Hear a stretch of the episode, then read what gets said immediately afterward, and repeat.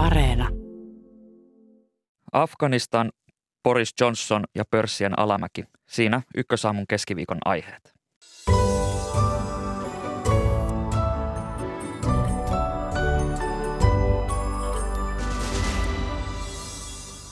Oslossa päättyi eilen tiistaina kolmipäiväinen kokous, jossa avattiin ensimmäistä kertaa neuvotteluyhteys länsimaiden ja Afganistanissa valtaa pitävän islamilaisen emiraatin edustajien välille.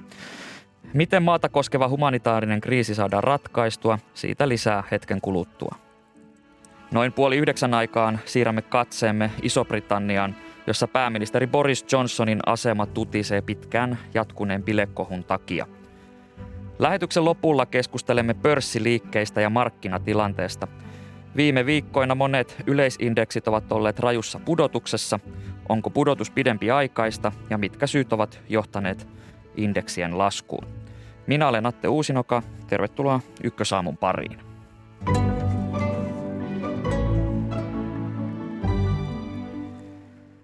Länsimaat ja Taliban ovat kokoustaneet Norjan Oslossa – mitä tästä kokouksesta jäi käteen, sitä puimme nyt. Tervetuloa Ykkösaamuun ulkopoliittisen instituutin vieraileva johtava asiantuntija Olli Ruohomäki. Hyvää huomenta. Otetaan aluksi yhteys Pakistaniin, jossa on toimittajamme Maija Liuhto. Hyvää huomenta. Huomenta. Vierailit Afganistanin pääkaupungissa Kabulissa tammikuun alussa.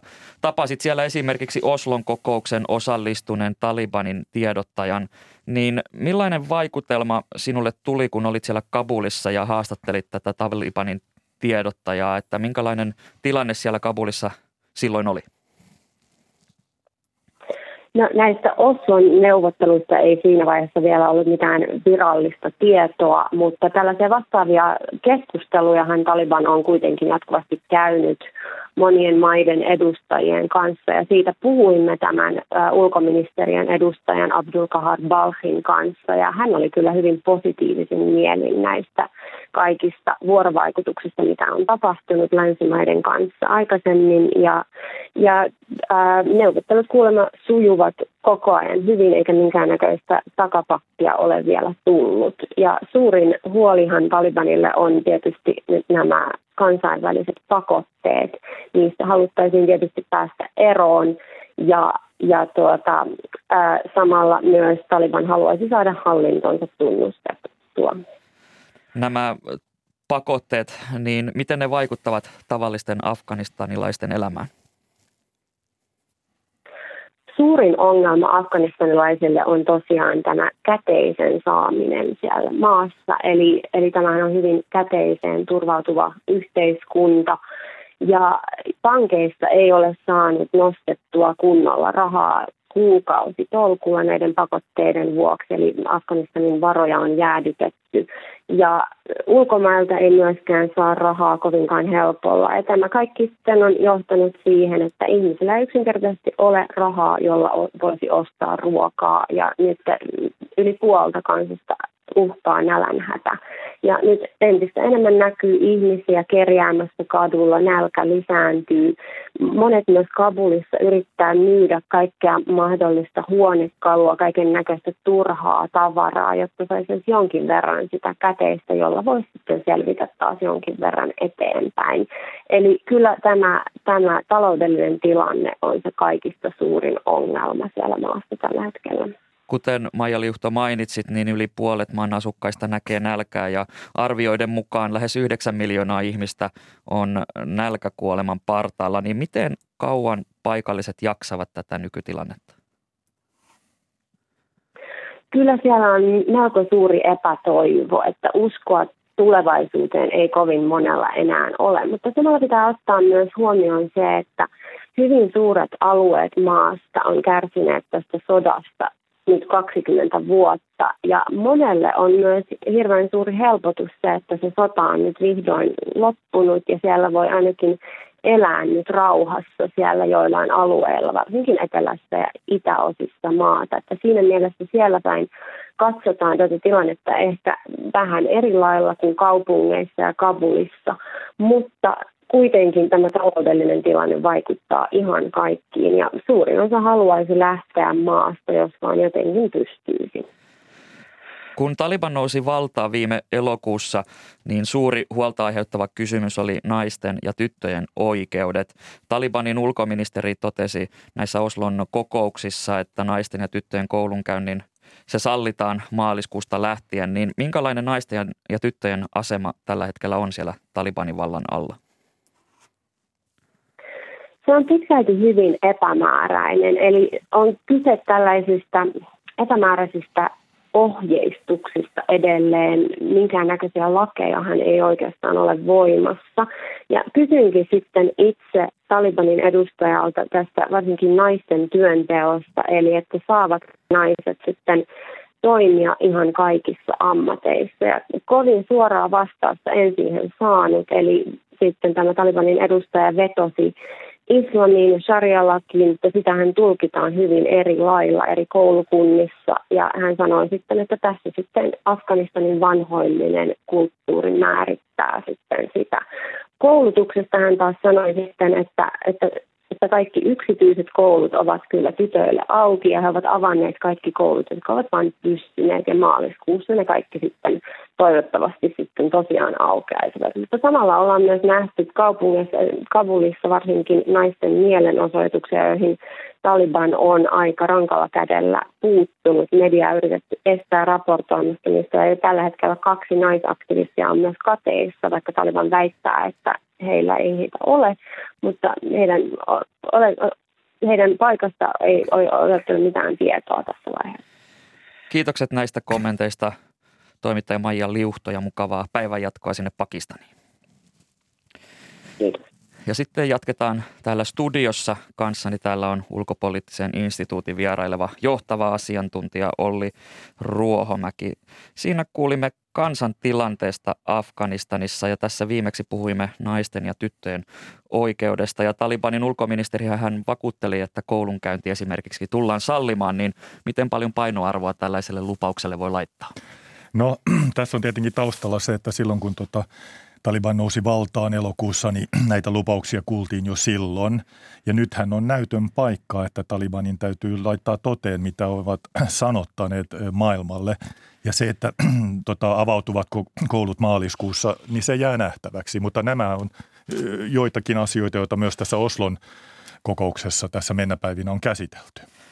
Noin 23 miljoonaa ihmistä, eli yli puolet maan asukkaista näkee nälkää ja lähes 9 miljoonaa ihmistä on nälkäkuoleman partaalla, eli hyvin karu tilanne tämän nälän, nälänhädän suhteen. Niin Olli Ruohomäki, mitä tapahtuu, jos Afganistanin ei pikaisesti saada esimerkiksi ulkomaista apua? Joo, tuohon vielä tosiaan lisäyksenä, että 97 prosenttia kansasta on köyhyysrajan alapuolella, eli käytännössä lähes koko kansa. Ja tuota, YK on pääsihteeri Antonio Guterres, hän antoi tämmöisen hätäpuvetomuksen, jonka summa oli 5 miljardia dollaria. Se on tällä hetkellä lähihistorian suurin hätäapuvetomus, jonka YK on laittanut ulos, ja, ja sehän kertoo sitä, että tilanne on – todella katastrofaalinen eh, Afganistanissa, että kansa on ihan oikeasti kuilun partaalla. Mm, tämä mainitsit tämän YK pääsihteerin Guterresin äh, ulostulon, niin hän mainitsi, että Afganistanin tilanne on juuri hyvin huolestuttava. On nämä pakkaset, sitten ruokakriisi ja jäädytetyt varat, niin niistä syntyy tappava yhdistelmä. Niin miten näet, tulisiko humanitaarista apua laajemmin sallia sinne maahan tai tulisiko nämä jäädytetyt varat palauttaa? Joo, tässähän on niin lännellä nyt oikeastaan huonoja ja vielä huonompia vaihtoehtoja edessä, mutta täytyy valita se vähemmän huono. Ja tietenkin totta kai jo moraalisista ja eettisistä syistä tota, avun perille saattaminen täytyy mahdollistaa. Ja nythän on niin, että eihän se apu – sitä ei kanavoida Taliban hallinnon kautta, vaan eh, sen kanssa, joka tarkoittaa, että Punainen Risti, YK on humanitaariset eh, avustusjärjestöt, kuten UNICEF, maailman eh, ruokaohjelma ja muut järjestöt, pystyvät sitä viemään eteenpäin. Ja sitten humanitaarinen apu on lähtökohtaisesti epäpoliittista. Mutta sitten tämähän on vähän niin kuin laittaa laastari haavan päälle, että kyllä se niin haava pitää hoitaa ja silloin puhutaan niin pitkäjäntäisemmästä yhteistyön mahdollistamisesta ja se onkin sitten todella suuren suurien kysymysten edessä ollaan. Vaikka tämä humanitaarinen apu on epäpoliittista, niin onko siinä riski, että, että se voi päätyä niin sanotusti väärille tahoille, että miten länsimaat esimerkiksi pystyy varmistamaan sen, että se menee oikeaan kohteeseen? Sitä ei voi sataprosenttisesti millään varmistaa, että se riski on olemassa.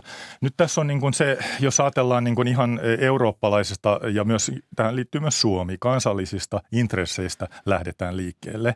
Eli, eli kyllä se, se, se humanitaarinen tilanne, jos se tosiaan romahtaa, niin pahaksi, että sieltä lähtee potentiaalisesti miljoonia afgaaneja pakoon – Toki se on hyvin vaikeaa lähteä, mutta yhtä kaikki, jos niin tavallaan ei ole mitään muuta vaihtoehtoja, niin tämä niin homma kaatuu meidän eurooppalaisten syliin.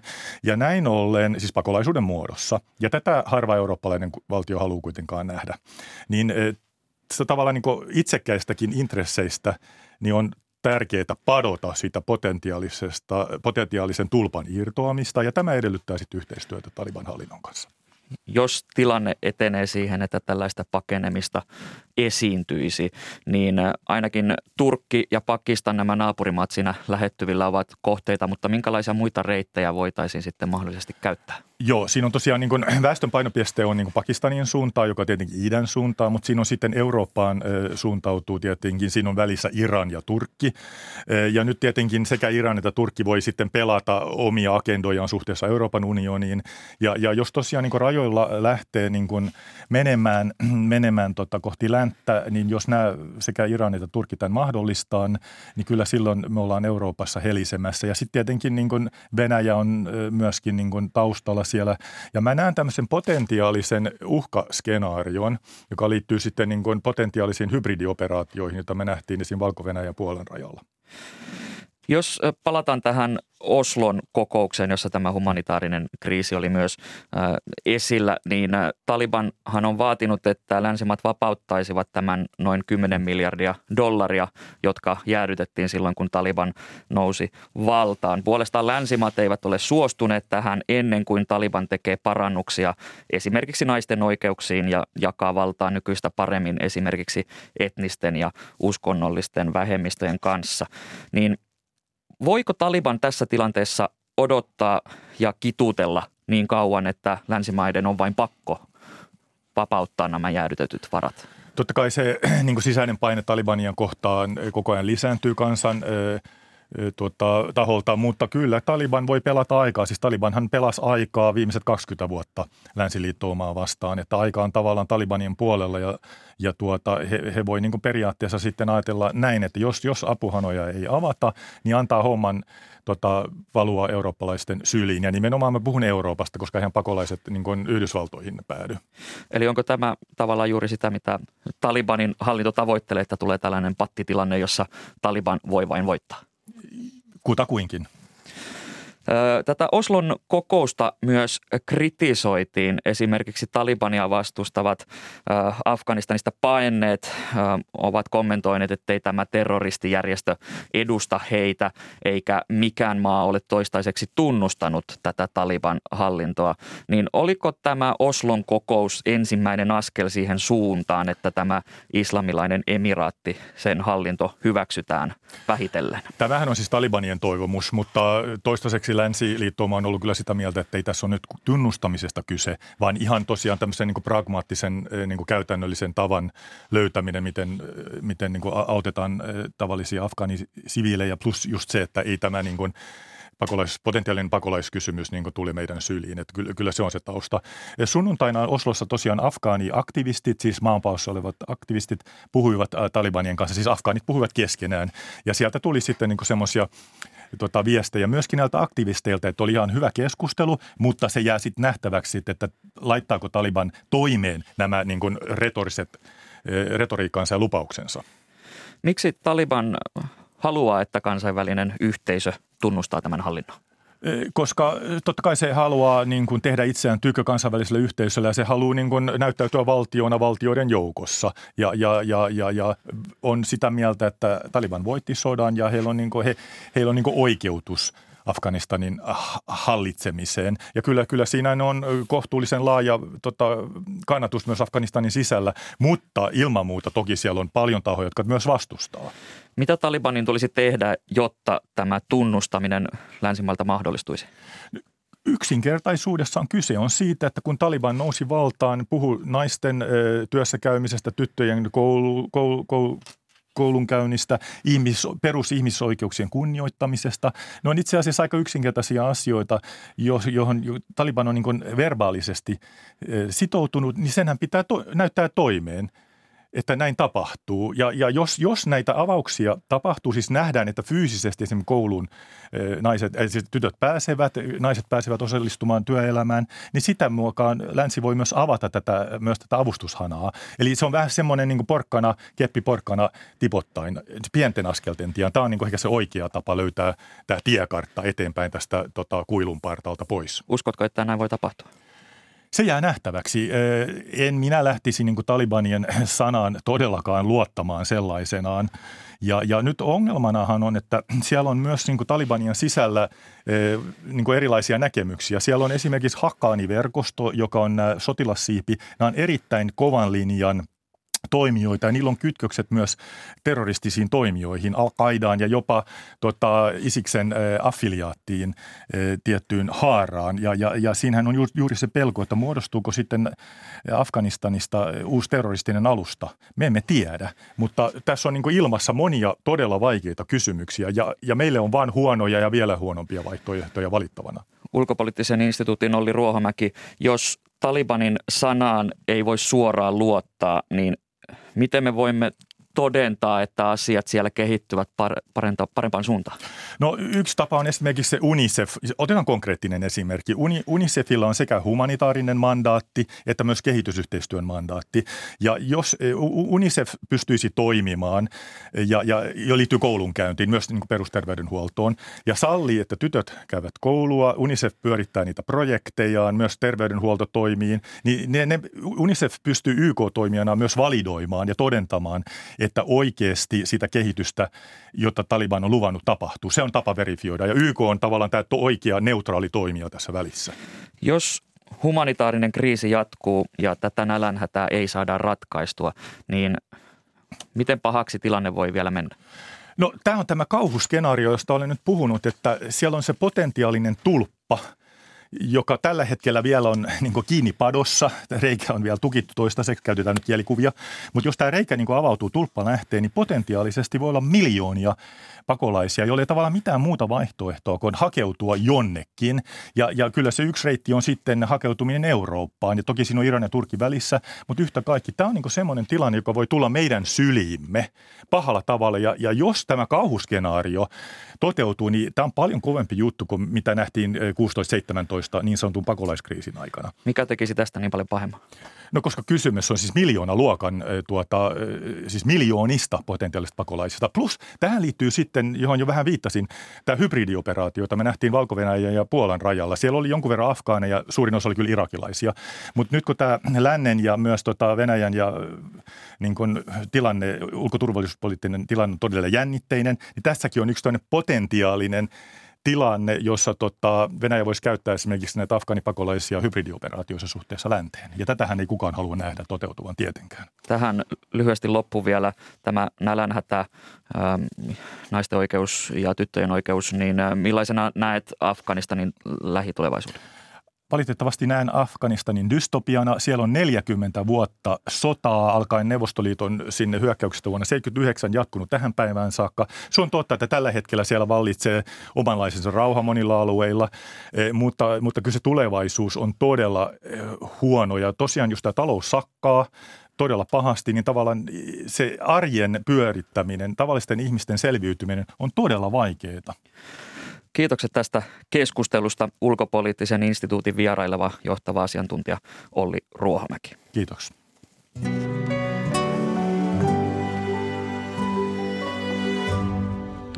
Tässä lähetyksessä vielä. Iso-Britannian pääministeri Boris Johnsonin ympärillä on kuohunut parin viikon ajan bilekohun myötä. Ovatko pääministerin päivät luetut vai voiko hän vielä jatkaa pestissään? Tästä lisää hetken kuluttua.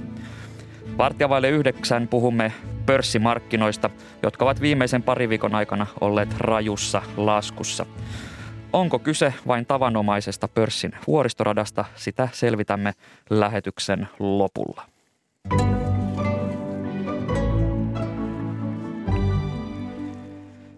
Britannian pääministerin Boris Johnsonin lähtölaskenta virasta saattaa käynnistyä tällä viikolla.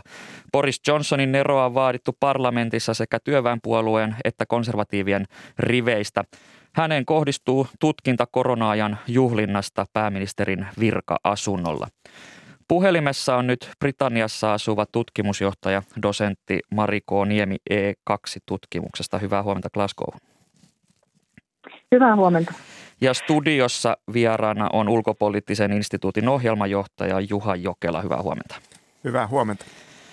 Iso-Britannian pääministeri Boris Johnson on ollut mediapyörityksessä juhlakohujensa takia. Ja yksi uusimmista käänteistä on se, että pääministerin virka-asunnolla oli järjestetty kesäkuussa 2020 pääministerin syntymäpäivän juhlat, vaikka maassa oli raju lockdown päällä. Niin Mariko Niemi, mitkä ovat viimeisimmät tiedot tästä Boris Johnsonin syntymäpäivän juhlista? Kyllä ne ihan aidot juhlat olivat ja, ja varmaan siinä on iso kysymys se, että pääministeri on alun perin, kun nämä, nämä tällaiset juhlakohut alkoi, niin hän, hän oli pöyristynyt siitä, että minkälaisia juhlia olisi siellä järjestetty ja hän kannusti voimakkaasti, että hyvä, että tämmöinen tutkinta tulee ja sen jälkeen hän on sitten tullut ilmi useita juhlia, joista myös hän itse on ollut mukana. Ja selityksenä on muun muassa ollut, että hän ei ole tiennyt, että joku tilaisuus on juhla. Syntymäpäivillä laulettiin, syötiin kakkua – siellä oli paikalla 30 ihmistä ja Britanniassahan sulkutila on tarkoittanut usein esim. sitä, että ulkona saa tavata korkeintaan yhtä ihmistä kerrallaan, puhumattakaan, että sisällä tavattaisiin ketään ihmisiä kokoonnuttaisi. Eli jyrkkä kontrasti siihen kansalaisten arkeen, se varmaan tässä on se pahin juttu onnittelulauluja, syntymäpäiväkakkuja ja, ja viiniä ja juustoa. Nämä teemat ovat pyörineet brittimediassa viime päivinä. Niin miten siellä on otettu vastaan nämä Boris Johnsonin selittelyt siitä, että hän ei tiennyt, että juhlat olivatkin juhlat?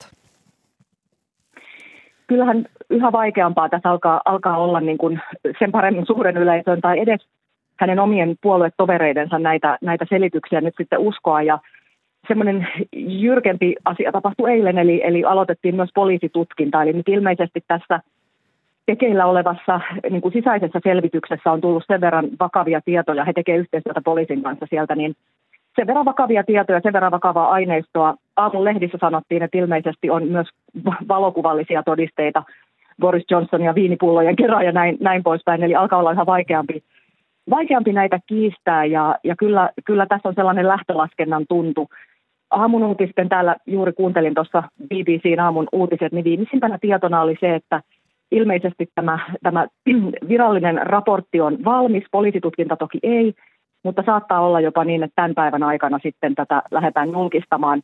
Voi mennä myös huomiselle, mutta, mutta kyllä siellä odotetaan, että tänään, tänään saatetaan kuulla sitten enemmän ihan, ihan näitä todistusaineistoa, että, että mitä tässä on itse asiassa tapahtunut. Ja uutitoinnista voisi sen verran vielä lisätä, että, että aika voimakas on se kontrasti kansalaisten arkeen, niin se on varmasti se pahin juttu. Eli, eli jos lainsäätäjät itse on elänyt ihan toisessa todellisuudessa, kun kansalaiset on, on kovia, kovi, kovien rajoitusten alla joutunut olemaan ja kovia asioita joutunut kokemaan omassa arjessaan, niin, niin se on niin kuin sellaista järkyttävää kuvastoa ja, ja ihmiset on niin kuin aidosti aika, aika kiukkusilla ja pettyneitä. Ulkopoliittisen instituutin ohjelmanjohtaja Juha Jokela, kuten Mariko Niemi tuossa mainitsi, niin, niin poliisi tutkii näitä Boris Johnsonin virka-asunnolla tapahtuneita juhlia, niin minkälainen poliittinen vaikutus tällä poliisi, po, poliisitutkinnalla voi olla?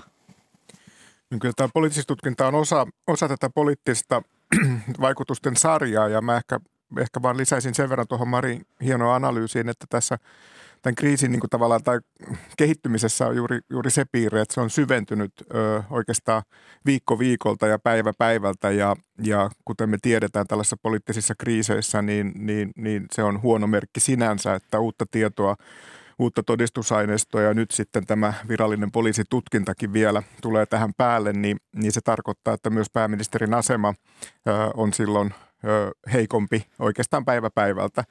Ja, ja sanoisin, että tässä nyt varmasti niin kuin tämän poliittisen ratkaisun niin kuin löytymisessä niin vaikuttaa keskeisesti juuri se, että mitä tässä virkamiesraportissa, joka käsittelee juuri juuri näitä säännöstöjä tässä sisäisessä selvityksessä selviää. Ja, ja se on todellakin nyt sitten ehkä vähän uutinenkin ja uusi tieto, että se julkaistaan jo tänään tai huomenna. Eilen oli vielä se tieto ainakin mediassa, että, että sitä lykättäisiin juuri tämän poliisitutkinnan valmistumisen asti, mutta, mutta ilmeisesti tuo paine saattaa myös olla niin kova, että, että tämä tieto on nyt syytä kansalaisille myös antaa ja, ja, ja muille poliitikoille, kun, kun se on myös sitten jo poliisin tiedossa.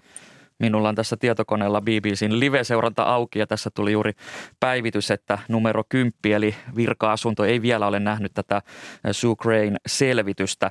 Mutta Juha Jokela, miten iso painoarvo tällä Sucrane-raportilla voidaan olettaa olevan?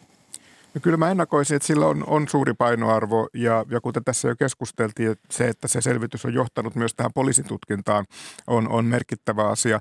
Tässä on tietenkin ö, sellainen haaste, kun me emme ole nähneet sitä selvitystä, että me emme tiedä mit, miltä osin tämä selvitys kohdistuu suoraan näiden mahdollisten rikkeiden osalta pääministeri Boris Johnsonin ja miltä osalta sitten juuri hänen niin virkakoneistonsa, missä määrin hän on, hän on ollut, ollut, ollut tietoinen sitten näiden juhlien järjestämisestä ja valmistelusta ja missä määrin hän sitten mahdollisesti itse myös on niin osallistunut niihin, ää, niin, niin se on se iso kysymys. Mutta mä sanoisin näin, että hän ää, ja, ja Britan, brittiläisen poliittisen kulttuurin hyvin vahvasti kuuluu myös se, että, että, että poliittisia johtajia pidetään vastuussa ää, siitä, mitä heidän virkakoneistossa tehdään, te, tapahtuu ja tehdään. Ja tämä samainen virkakoneisto on tietenkin johtanut hallituksen toimintaa näiden sääntöjen ää, ää, valmistelussa, joita nyt sitten on myös sitten selkeästi tämän käytettävissä olevan tiedon mukaan rikottu, joten kyllä se, se poliittinen hintalappu voi olla tässä merkittävä. Ja, ja, ja keskeisen asemaan tässä nyt tässä vaiheessa nousee se, että miten konservatiivipuolueen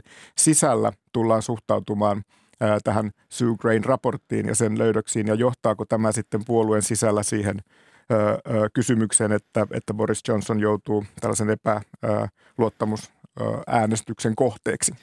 Mariko Niemi, jo aikaisemmin tässä kuussa pääministerin kanslia pyysi kuningatar Elisabetilta anteeksi virka-asunnolla järjestettyä henkilökunnan juhlaa prinssi Filipin hautajaisten alla huhtikuussa 2021. Niin tämä on varmasti herättänyt tuottumusta myös siellä Skotlannin suunnalla, eikö näin?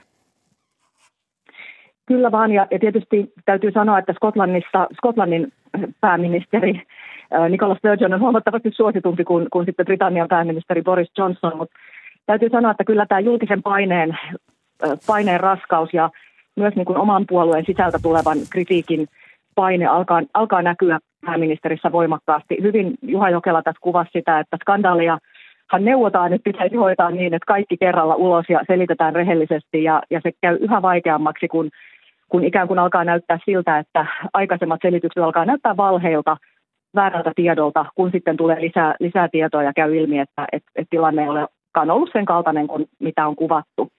Ja, ja tässä tosiaan aikatauluasia, tämä oli tosiaan uutta tietoa tässä aamulla, että, että raportti on valmis ja kunhan pääministeri siihen on tutustunut, niin sitten hän tulee, tulee julkisuuteen ja, ja hän, hän joutuu siitä sitten vastaamaan – vastaamaan sitten poliittisille, poliittisille kollegoille siellä, siellä parlamentissa. Eli häneltä tullaan siitä kysymään ja, ja se voi olla aika, aika kova paikka ja varmasti sellainen kulminaatiopiste. Tässähän kun hänen asemansa mietitään, niin tilanne on tosiaan se, että valta on pitkälti hänen puoluetovereidensa käsissä ja siellä on kannatus jonkun verran huvennut, mutta yleinen, yleinen linja on ollut se, että, että siellä on parlamentaarikot todenneet, että odotetaan nyt tämä selvitys ja ei nyt, ei nyt lähdetä tässä niin kuin niin kuin sitä, sitä ennen tekemään ratkaisuja, että ihan rauhassa katsotaan tämä selvitys.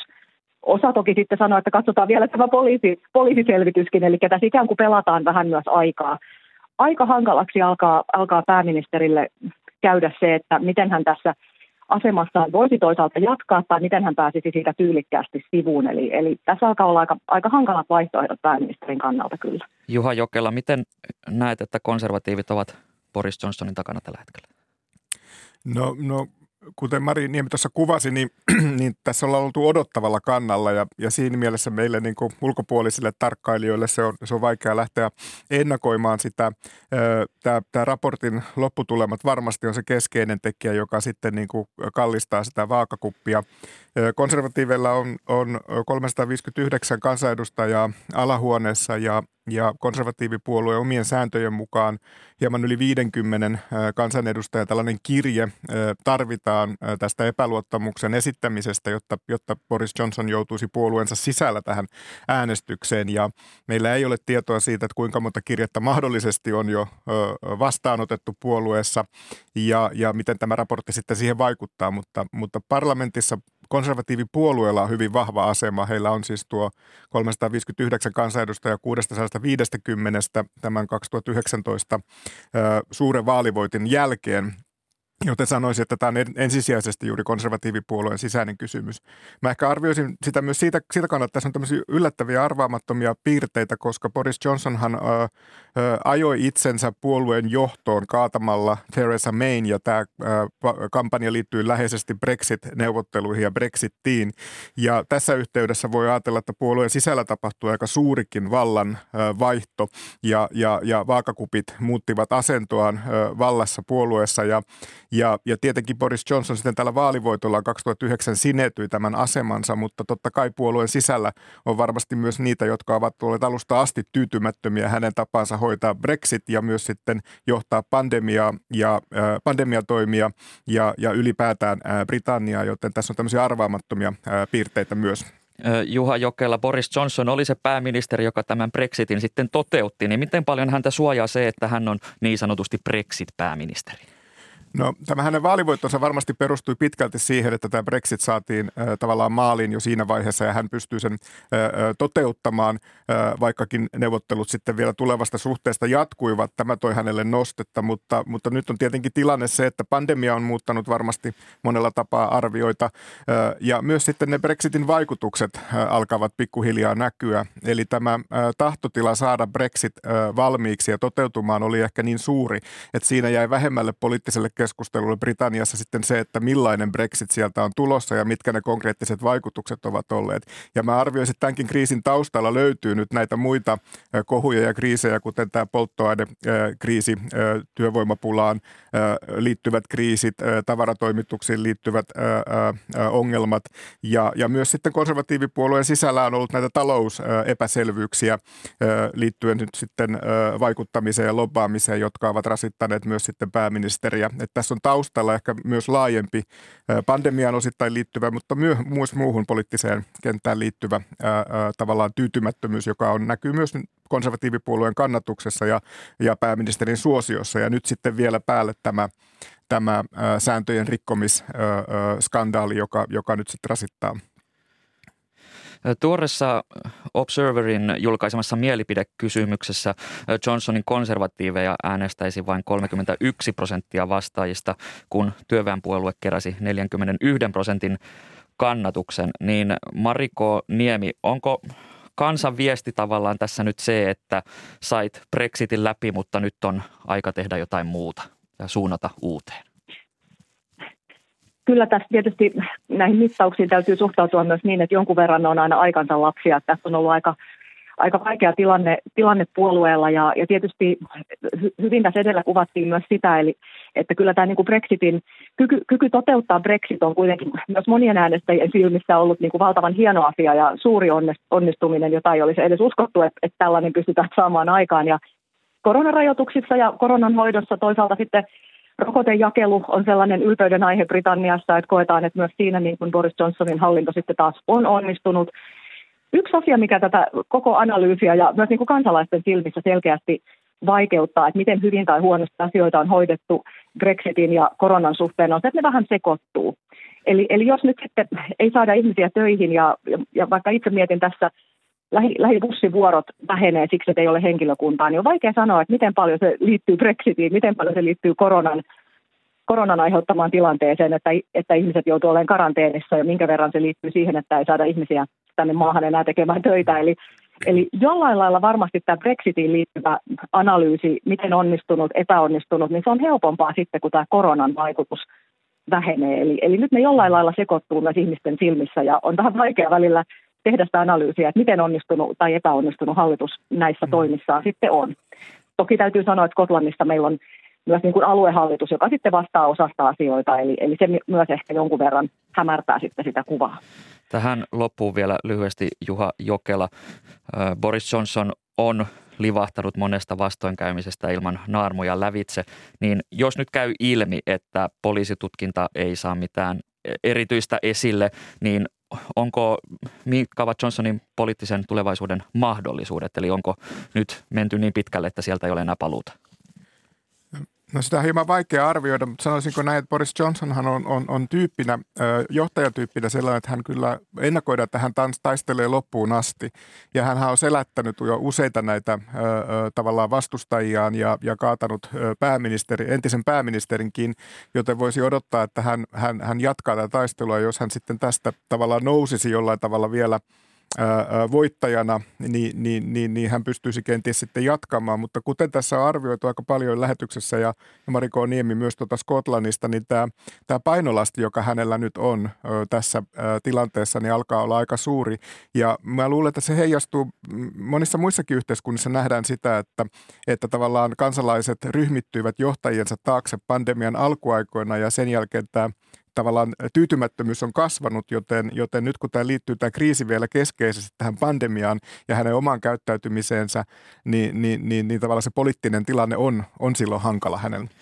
Kiitokset keskustelusta Juha Jokela ulkopoliittisesta instituutista ja Mari Kooniemi E2-tutkimuksesta.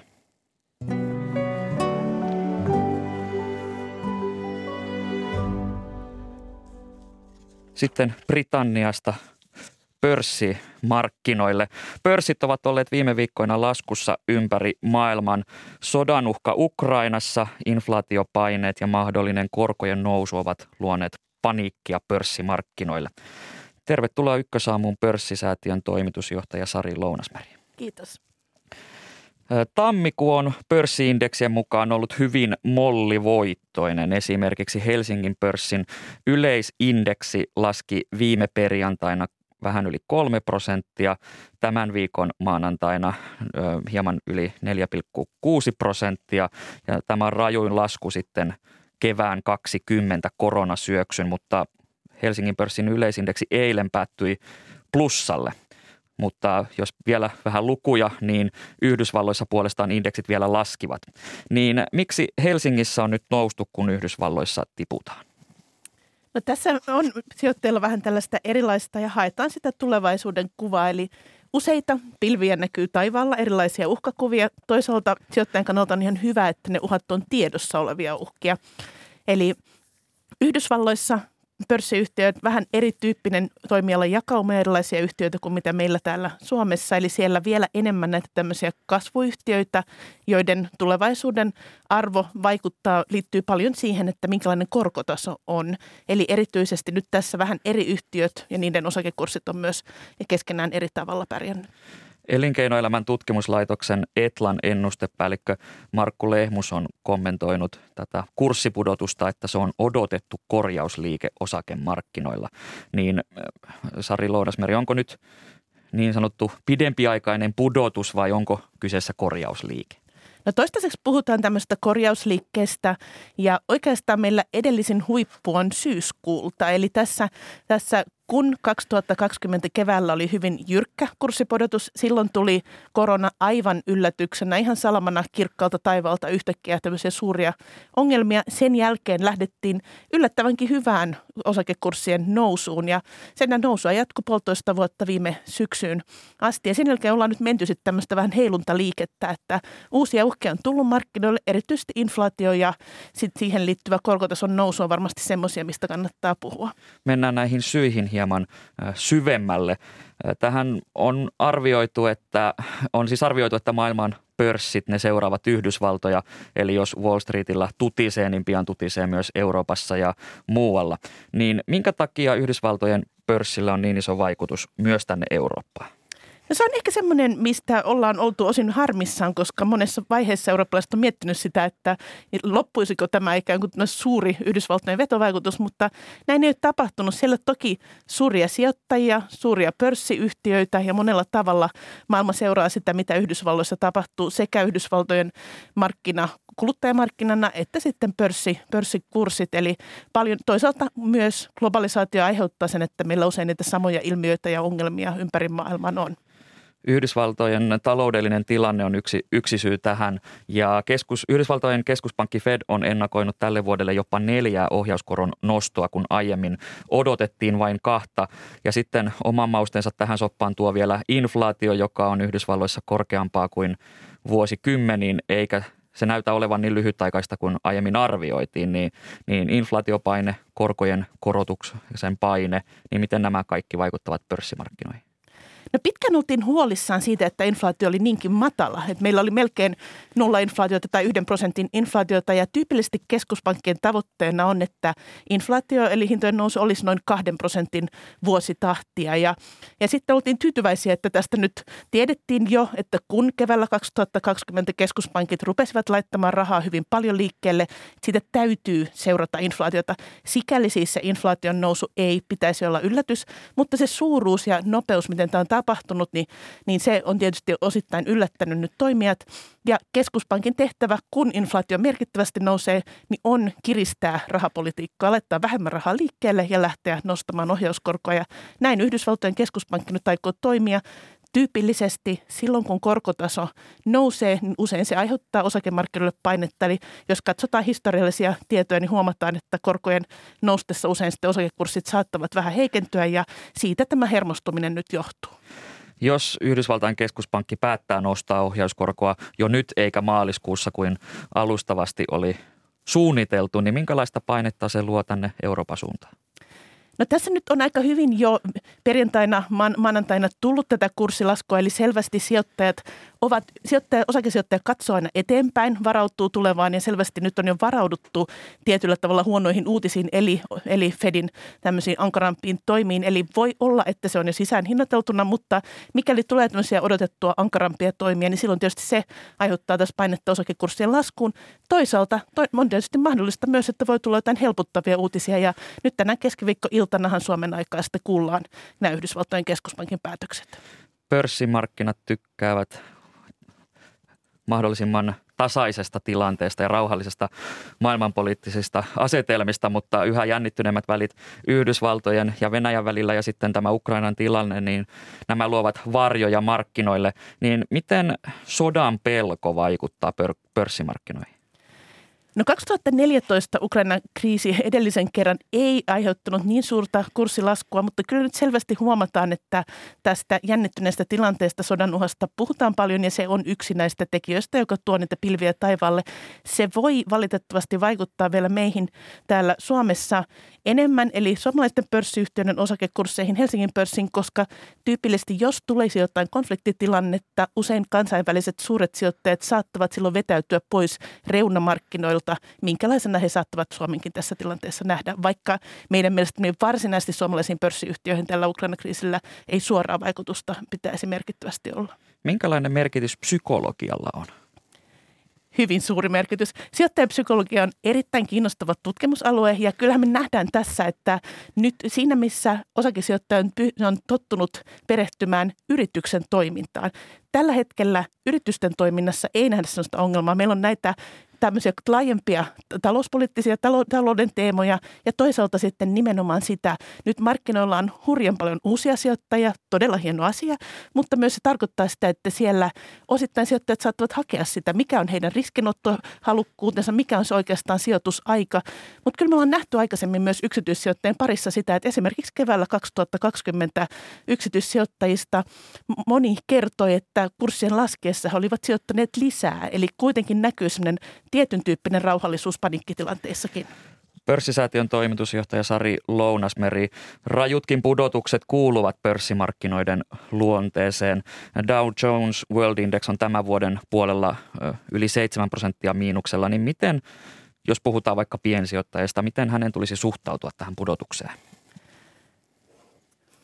älyttävän moni yksityissijoittaja on suhtautunut siihen itse asiassa näkemällä, että tässä on mahdollisuus joko jatkaa sitä omaa suunnitelmaa, moni tekee esimerkiksi kerran kuussa sijoituksia vaan kylmäpäisesti jatkaa sitä aikaisempaa suunnitelmaa, tai jopa sitten tehdä tämmöisiä lisäsijoituksia, mutta kyllä myös suuri osa jää odottamaan, eli silloin jos ilmestyy yllättävästi paljon uutta informaatiota, niin hetken ottavat askeleen taaksepäin ja rauhallisesti katsovat tilannetta. Meillä vaikka paljon varotellaan yksityishenkilöitä siitä, että ei pidä panikoitua, niin meillä ei oikeastaan tässä nyt viimeisen 20 vuoden aikana ole semmoista evidenssiä, että yksityissijoittajat tämmöisessä tilanteessa panikoituisivat, vaan päinvastoin tyypillisesti saattaa tapahtua niin, että suuret instituutiot ovat ne, jotka tekevät näitä myyntejä ja yksityissijoittajat itse asiassa sieltä täydentävät markkinaa ja poimivat jotain pitkään toivomiaan kohteita. Mutta kyllä tämä on sellainen hetki, missä kannattaa miettiä esimerkiksi se oma sijoitusaika, eli pohtia se, että onko ok, jos markkina menee joitakin kuukausia alaspäin. Silloin, jos oma sijoitusaika on useita vuosia, niin silloin hätää ei ole. Eli nyt olisi oiva paikka tällaiselle pienelle itsetutkiskelulle. Juuri näin. Osakesäästötilit tulivat Suomessa käyttöön vuonna 2020. Äh, sinä vuonna tietenkin oli koronan johdosta tämä pörssiromahdus ja se toi uusin, uusia yksityissijoittajia markkinoille. Mutta jos tässä tilanteessa pohtii sijoittamisen aloittamista, niin onko tämä oiva kohta aloittaa sijoittaminen? On. Mielestäni aina on hyvä hetki aloittaa sijoittaminen ja usein sitten jäädäänkin odottamaan, että osa miettii, että kurssien laskiessa ei vitsi aloittaa ja kurs, toinen ajattelee, että kurssien noustessa. Eli kyllä sinänsä niin kuin aina on hyvä hetki lähteä liikkeelle, mutta sitten vähitellen sitä omia säästöjään hajauttaen, eli tietenkään kerralla kaikkia markkinoille, vaan sitten siitä vähitellen sitä mukaan, kun niitä säästöjäkin kertyy. Minkälaisia riskejä siihen liittyy, jos aloittaa tällaisen pudotuskauden aikana? No toki siis se, että semmoinen pikavoittojen saaminen, mitä viimeisen kahden vuoden aikana on nähty, eli sieltä kun lähdettiin maaliskuussa 2020 sieltä koronapohjilta liikkeelle, niin nyt on tullut tässä parina vuotena poikkeuksellisen suuria yli 20 prosentin vuosittaisia keskimääräisiä voittoja ikään kuin siellä osakesijoittajalle. Se ei vastaa pitkän aikavälin keskimäärää, että on hyvä huomata se, että välillä, välillä sitten tuotot jää pienemmiksi ja sinänsä niin kuin ehkä tuoda niitä omia odotuksia realistiselle tasolle, Toisaalta toki, jos lähtee alhaisemmalta tasolta mukaan, niin silloinhan tilanne teoriassa on parempi. Me puhuimme jo hieman tästä psykologisesta puolesta, mutta nyt viime aikoina monien sijoittajien salkut ovat näyttäneet punaiselta, niin voi syntyä siinä kohtaa mielihaluja myydä ja halutaan turvata, että käteen jäisi edes jotain, niin, niin miten pään voi pitää kylmänä tällaisessa markkinatilanteessa? No ehkä muistuttaa itseään ihan faktoista ja historiatiedoista. Tiedetään, että ainakin aikaisemmin on usein ollut niin, että suurimpia laskupäiviä seuraavat myös suurimmat nousupäivät. Eli se, että jos aina kurssien jo laskettua myy, silloin helposti on koko ajan vähän jäljessä. Hyvä päättää itse, että aikooko joko olla erittäin aktiivinen. Toki tämmöinen suuri heilunta tuo niille joillekin päiväkaupan kävijöillekin mahdollisuuksia joko tehdä voittoja tai tappioita. Tai sitten ehkä se useampien meidän yksityissijoittajien valitsema tie, eli se, että tämmöinen rauhallinen, passiivisempi lähestymistapa, jolloin jokaiseen tämmöisen käänteeseen ei tarvitse reagoida. Lyhyesti tähän loppu vielä tässä pudotuksessa, niin minkälaisia sijoitusmahdollisuuksia tällaiseen korjausliikkeeseen liittyy? No kyllä tässä erityisesti on ajateltu, että seuraavaksi vuorossa olisi tämmöisten arvoyhtiöiden aika, jota Helsingin pörssissä on paljon, eli vakaata tulosta tekevien yhtiöiden, jotka jakavat omistajille osinkoja. Ja näitä moni suomalainenkin mielellään omistaa, ja niissä tietysti, jos kurssi hetkellisesti tulee alas, niin siinä joku saattaa nähdä sitten jo mahdollisuuden sijoittaa. Entä mitä tapahtuu korkorahastoille? Nyt korkorahastoiden tuotot on pitkään ollut alhaisia. Siinä vaiheessa, kun korot nousee, ei ole vielä se oikea hetki lähteä mukaan, mutta mikäli tässä päädyttäisiin sitten tulevaisuudessa korkeammalle korkotasolle, niin silloin sitten voi olla, että aikanaan niistä tulee myös yksi realistisempi sijoitusvaihtoehto. Kiitokset vierailusta Ykkösaamussa pörssisäätiön toimitusjohtaja Sari Lounasmeri. Kiitos.